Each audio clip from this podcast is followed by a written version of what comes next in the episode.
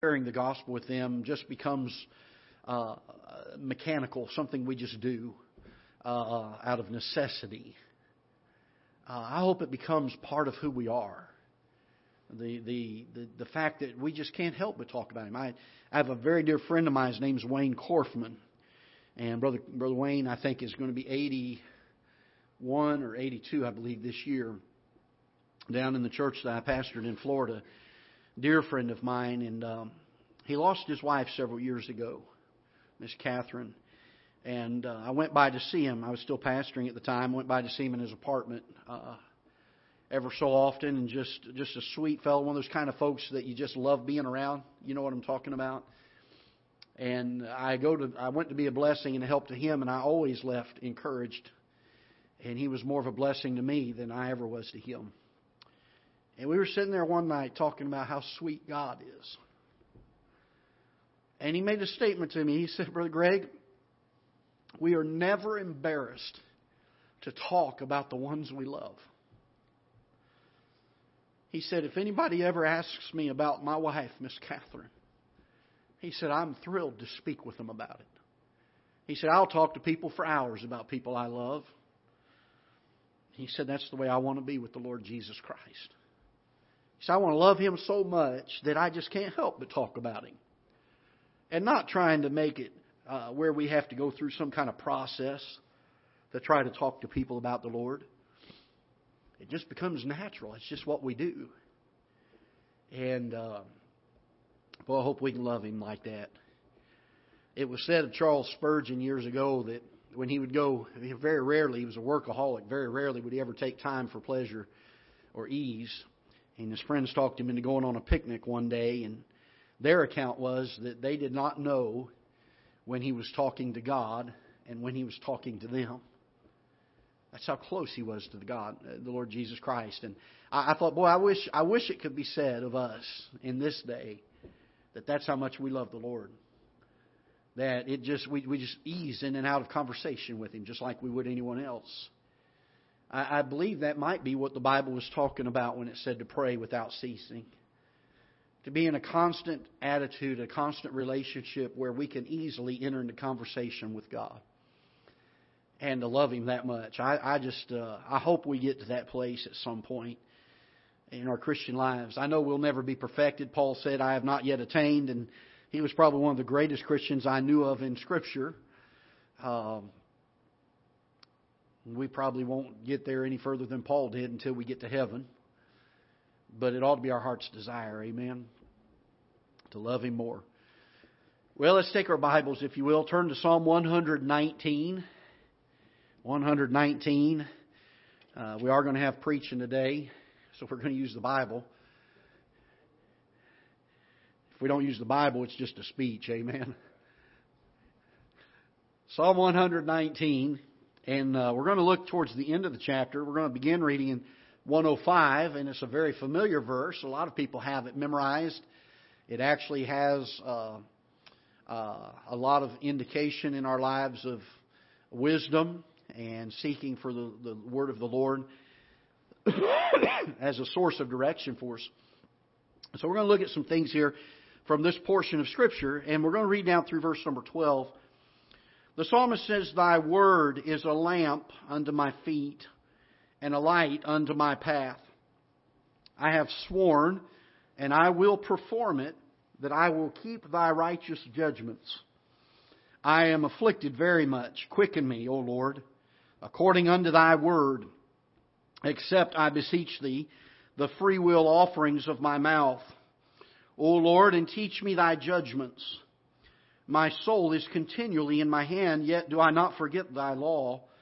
The wicked have laid a snare for me, yet I erred not from thy precepts. Thy testimonies have I taken as a heritage forever, for they are the rejoicing of my heart. I have inclined my heart to perform thy statutes always, even unto the end. Father, we come to you again and ask for the next few moments that you will work in hearts and do a work that I can't do. I pray that you would lead in such a way that we would leave here today loving you more than we did when we came in being taught some things from your word that we can use in our lives to help us to be more of what we ought to be for you. That we will leave here with a desire and a longing to live for you, to do your work, and to see people saved, and to share the gospel. Lord, there's so many that need to hear. The harvest is truly great, the laborers are truly few. Father, I pray that you'd help us to have a renewed burden for the lost and a love for them. I pray that you'll draw our hearts to you today. In Jesus' name we pray. Amen. The psalmist is in this longest chapter that he, uh, longest psalm that he wrote, is looking at and emphasizing. If you look at the theme of the the chapter is dealing with the idea of God's Word. And he uses a lot of different terms to uh, explain and describe God's Word. He uses, uh, of course, the, the, the word, word. and, uh, but he also uses testimonies. He uses commandments. Uh, he uses um, precepts. Um, his law, and there's, there's a lot of terms in this chapter that are dealing with the things that God had given to his people. we find as we get to the first part of this little portion of the psalm that he says, Thy word is a lamp unto my feet and a light unto my path. I love the fact that God has given us uh, uh, uh not just something that contains his thoughts, but something that we look at and say, This is God's word uh, in several of my Bibles over the years, uh, I would go to the beginning of it and write Dear Greg right before Genesis 1 1. And then at the end of it, in the very end of Revelation, I would put your loving Heavenly Father. And the reason I would do that is I wanted to always remember that this book was written for me. And I hope you feel that way. That God's Word was written for you by a God in heaven that wanted you and wanted me to know Him. And so he uses this, this portion of Scripture and the emphasis. that the Bible says in, uh, in Philippians chapter number 2 that God also hath highly exalted him, speaking of the Lord Jesus Christ. And hath given him a name which is above every name, that the name of Jesus every knee should bow, of things in heaven and things in earth and things under the earth, and every tongue should confess that Jesus Christ is Lord to the glory of God the Father. And he ought to be Lord in our lives. Amen? But you know that the Bible says this? As highly exalted as the name of the Lord Jesus Christ. You know the Bible says this? I have exalted my word above my name. God's word. The importance of it in our lives. It becomes our sole source, our sole authority of faith and practice, and we hold to it. And so the psalmist says this Thy word is a lamp unto my feet and a light unto my path. and we are living in a day where there is such a need for revival and a return to, to thirsting and, and saturating our lives with the Word of God. Because the truth is, we're living in a pretty dark time, aren't we? We're living in a time when the world is calling right wrong and wrong right. We live in a society and a culture that is quickly trying to take away the, the, the ability to believe freely what the Word of God teaches. And there's never been a greater need in my lifetime than what I've seen in the last year or so that we have the light of the glorious gospel of the Lord Jesus Christ being lifted up and being shown throughout this world. Matthew chapter number 5 on the Sermon on the Mount, he said, Ye are the light of the world. It's not our light, it's His, but we're the ones going around and carrying His light to a lost and a dying world. And a city that is set on a hill cannot be hid. Neither do men light a candle and put it under a bushel, but setteth it on a candlestick, and it giveth light to the whole house. And you and I have been given the great, can I say it this way, the great privilege some preachers say great responsibility, and it is a responsibility. But can I tell you this? We ought never look at it as a duty that we grudgingly uh, uh, obey and do. It's something that is a great privilege that we have to take the Word of God and to hold it forth to a world that needs to hear it. It's called the gospel, the good news, the light of the world.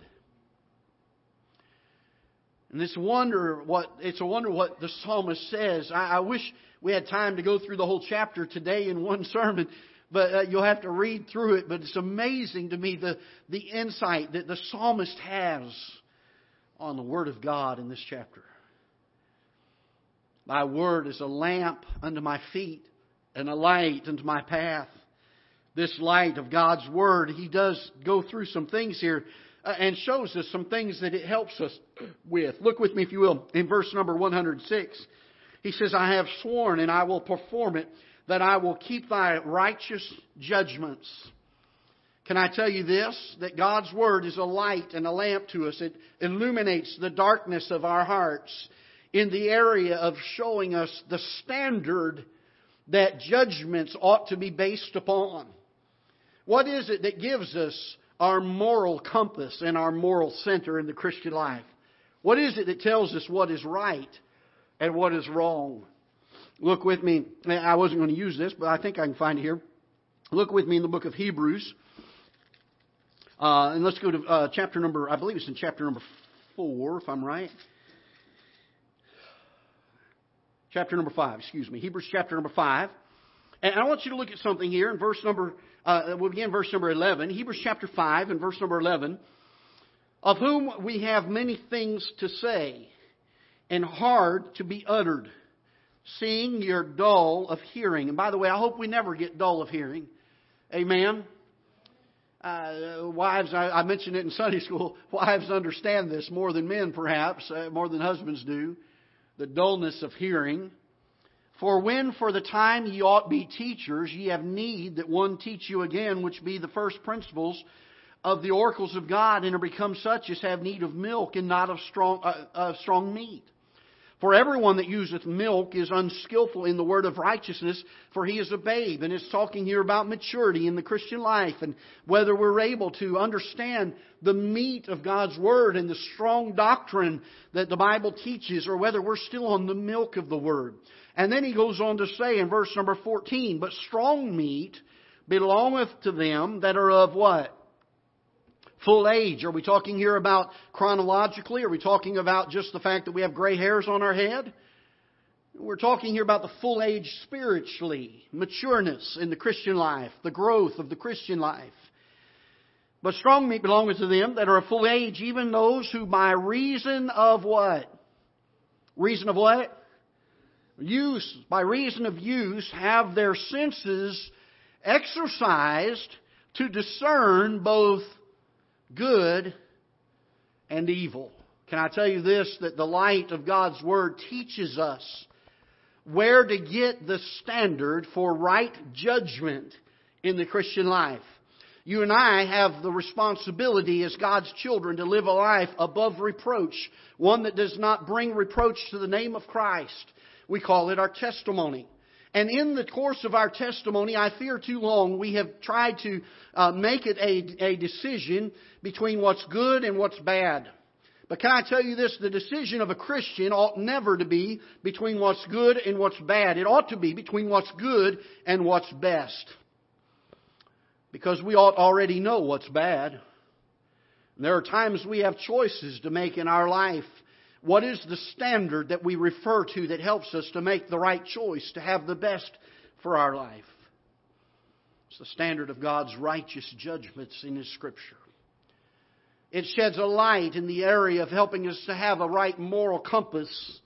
What is it that allows us to stand up and tell folks that abortions are wrong and homosexuality is wrong and uh, all the immorality that this world is degrading into and spiraling down into it. What is it that gives us the right to stand up and say these things are wrong? Is it because we're better than other people?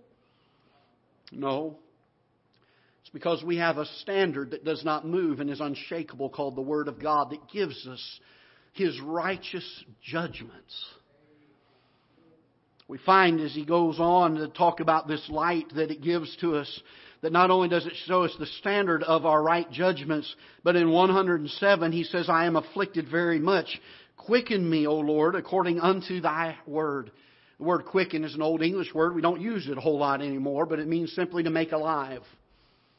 To make alive. Can I tell you this, that this blessed book, this light that the psalmist speaks of, that's a lamp unto our feet and a light unto our path, can I tell you this? It is the source of our life. And you hath he quickened who were dead in trespasses and sins. We used to be children of darkness. Now we walk as children of light. We have the light of God's Word that quickens and makes us alive. And by the way, can I tell you this? You can mark it down that a Christian who does not feast on the Word of God has a life that is dead spiritually. Hold your place here for a moment. Turn with me to Jeremiah chapter number 17.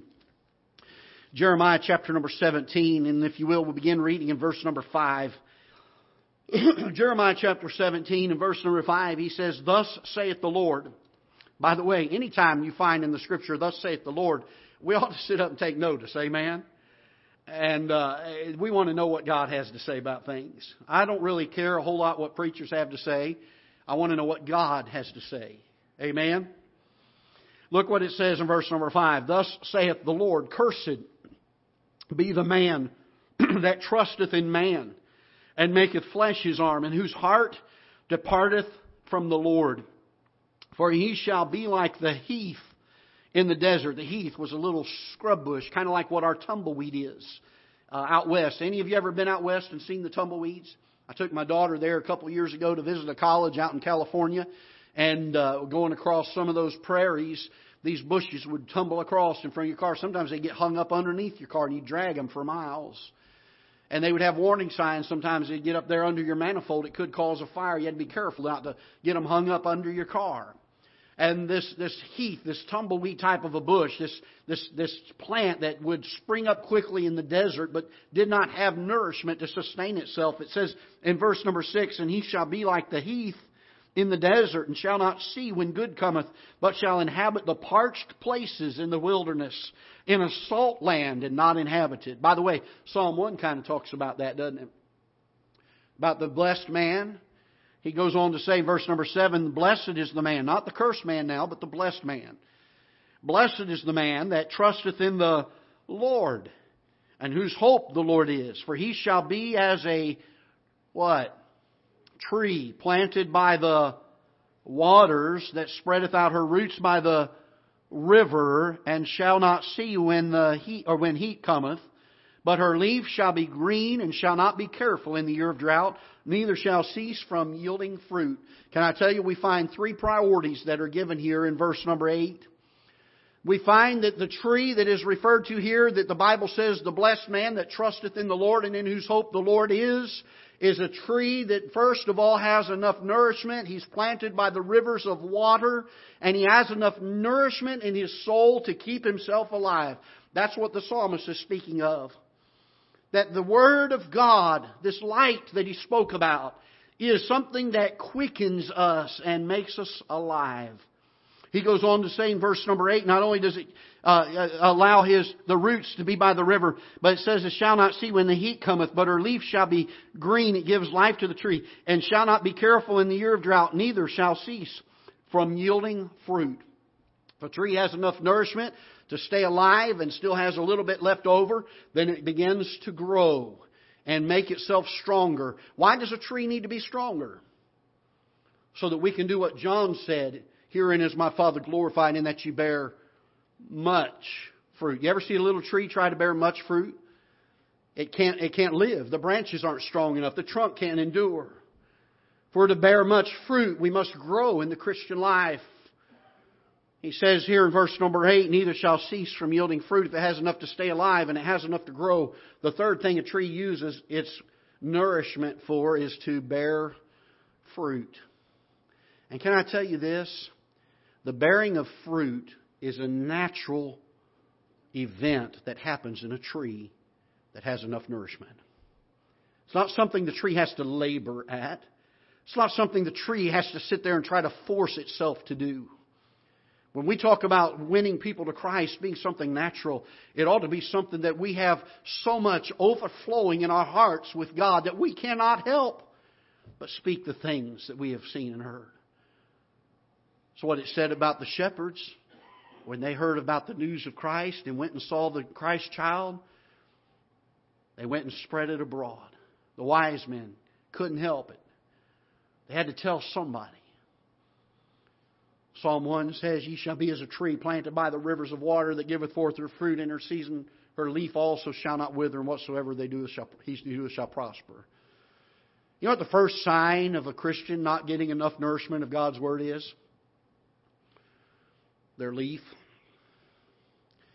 A leaf is an outward sign, it's what men can see. You see, we don't see the heart of a tree, we don't see the inner workings of it, but we do see the leaf. What's a sign of a, plant or a tree not getting enough water? What's it do? Begins to wilt, doesn't it? You know what our leaf is? Our countenance. You can almost look at somebody and tell if they're going through a valley or whether they're going through a mountaintop experience. You can look at somebody and tell many times how their walk with God's going simply by their countenance. Their leaf begins to wither. If you will, look back with me in Psalm 119. Not only is it the standard that we get our judgment from, not only is it the source of our life, but in verse number 110, he says, The wicked have laid a snare for me, but I erred not from thy precepts. The wicked have laid a snare for me, but I erred not from thy precepts. The light of God's Word will help us to endure the snares and to escape the snares that Satan sets for us. Look with me in Ephesians chapter number 6, if you will. Ephesians chapter number 6. I love the book of Ephesians. And it deals with the fact that we are involved in a spiritual warfare. And let me just say this I don't know that we give enough emphasis to this in our Christian life or in even teaching about it from the pulpit, but you can mark it down. If you've trusted Christ as your Savior, Satan has a target on you. He's going to do all that he can. He knows he can't get your soul, but he's going to do everything he can to distract your life. He's going to allow the enticements and the pressures of worldly things and carnal things to come along and try to draw your heart away from the thing that should be preeminent in our lives, and that is the Lord Jesus Christ. In Colossians chapter number 3, he said, Set your affection on things above, not on things on the earth. The idea that our hearts must be solely longing for one thing, and yet Satan tries to bring things into our lives. He does so through some of our acquaintances. He does so through some of our circumstances. He does so through some of the folks that we we know that their lives are one way and our life is another way. And he uses all of these tactics to try to get us the lust of the flesh, the lust of the eyes, and the pride of life. And he hasn't changed in all these years, all the way back to the Garden of Eden. He caused Adam and Eve to see that the tree was good for fruit, the lust of the eyes. And the tree to be desired to make one wise. He does the same thing over and over and over again. Look with me in Ephesians chapter number 6, if you will. The Bible says in verse number 10, Finally, my brethren, be strong in the Lord and in the power of His might. Put on the whole armor of God, that you may be able to stand against the wiles of the devil. For we wrestle not against flesh and blood, but against principalities, against powers, against the rulers of darkness of this world, against spiritual wickedness in high places. Wherefore take unto you the whole armor of God, that you may be able to withstand in the evil day, and having done all, to stand. I want you to notice in this that when Paul's writing to the church at Ephesus, the implication is not whether or not the wiles of the devil are going to be coming after us. That is automatically implied. They are going to come. The trials and the temptations and the workings of Satan in your life and in my life to get us to get away from the things of the Lord are going to come. How do we withstand them? The same way our Lord Jesus Christ did when he was tempted in the wilderness by the word of the Lord. This light that the psalmist speaks of here helps us to escape sin. Somebody said years ago, this book will keep you from sin, or sin will keep you from this book. And earlier in the chapter, in verse number 11, a verse we love to quote, Thy word have I hid in my heart that I might not what? Sin against God. This light that's shed in our hearts by God's word will help keep us from sin. And I want you to notice also in verse number 111, Thy testimonies have I taken as an heritage forever, for they are the rejoicing of my heart. God's Word, where His testimonies are expressed, is the place that brings joy and rejoicing to our hearts. I don't know about you, but when I get to thinking about the goodness of God, and I think of who He is and who I am, and I begin to reflect on that, I start welling up with joy. And there's times I can't contain it. I've been in the South and I've been to some camp meetings and I've watched people get up and then they start shouting and they start waving a handkerchief and they get excited about the things of the Lord. Can I tell you this? God didn't make me that way. There are some people that that's their expression and that's how God has, has caused them to so much be overwhelmed emotionally by what He is and who He is and as we dwell and think on Him. But I'm going to tell you, God made me different. When my heart gets excited, my eyes begin to leak. And that's just the way I am. There are some people that shout when those things happen. But I'll tell you, when I get excited about the things of God, my heart just is so overwhelmed. I can't contain it anymore. You ever been there? Whether you shout or whether you cry. Can I tell you this that the Word of God is the source of our rejoicing. It's the thing that allows us that even in the face of some of the hardest times in the Christian life, we can have great joy. This past week, we said goodbye to the human form of Brother Ray Whitener. Man, he touched so many lives, didn't he? And only a Christian can understand that in the weeping and the sorrow, there was great joy. Why? Because Brother Ray's home. And we know we get an opportunity to go and be with him one day and see him again in heaven. We get an opportunity to go and be with our Savior. I reckon that the sufferings of this present world are not worthy to be compared to the joy that awaits them that love Him.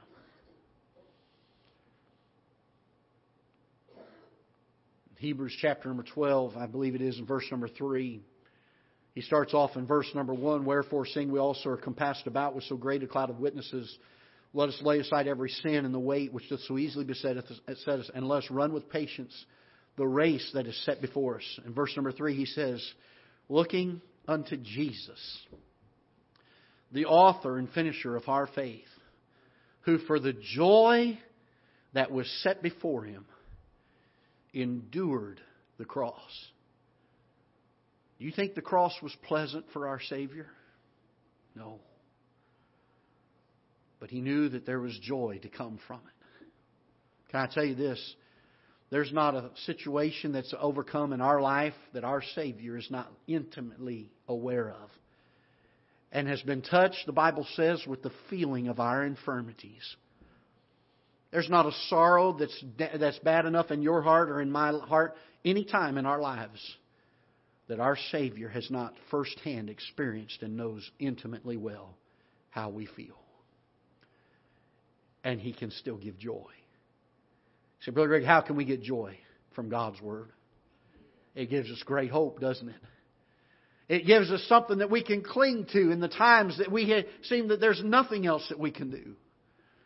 Years ago, there was a poster of a cat that was dangling from the end of a, a rope, I think it was. He had his claws sunk in. Y'all remember seeing that poster years ago? And it said, when you get to the end of your rope, tie a knot and hang on. Can I tell you this? When we get to the end of the rope, cling to God's Word. Why? Because it's going to bring joy in the valley. That's all introduction. Are you ready for the message? I'm not kidding. I want us to see what the Bible does for us, but now I want you to see the message here. Verse number 112.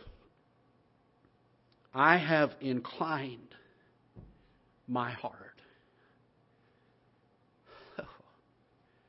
I love that phrase.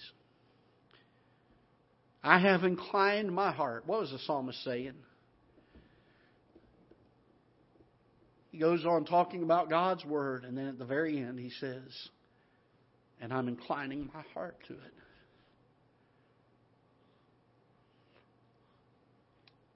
In Acts chapter number 20, we're not going to take time to turn there, but Paul is preaching. And a young man, I believe his name is Eutychus, if I remember correctly, was sitting in a balcony listening to Paul preach. You remember the story? The Bible says that he was long winded. Amen. I'm glad it says that. Paul, I, am not the only one. Paul was long winded too, so I'm in good company sometimes. Said he was long winded. This young man, the Bible says, fell into a deep sleep. And he fell outside the building. And he died. We focus on the story, how that God used the Apostle Paul to come and raise that young man back to life. But can I tell you this? I read that story and I can't help but think this. I don't think it's the primary principle, but it's a thought. The young man was leaning the wrong way. When God's doing something and His Word is being spoken, are we sitting on the edge of our seat? Are we saying, I, want God's Word because of all these things that it does for me? And we've, we've not even scratched the surface. Can I tell you that? We haven't even touched the hem of what God's Word does for you and I as a Christian. But when the Bible comes into play in our lives, whether it's being preached or whether it's being read, or whether it's setting time aside during the day to come to it and to say, Lord, show me something from your word. Are we inclining ourselves to it? Do, do we look at this book and say, I, I love it with all of my heart? Is it the passion of our lives? Is it what we cling to in times where we need hope and we need comfort and we need grace?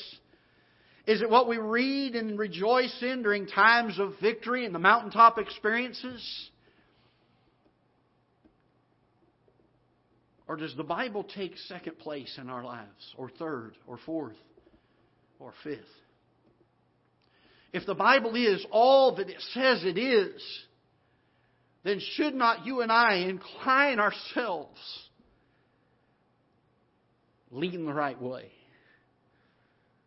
sit on the edge of the seat, perk the ears up, God's Word's being read.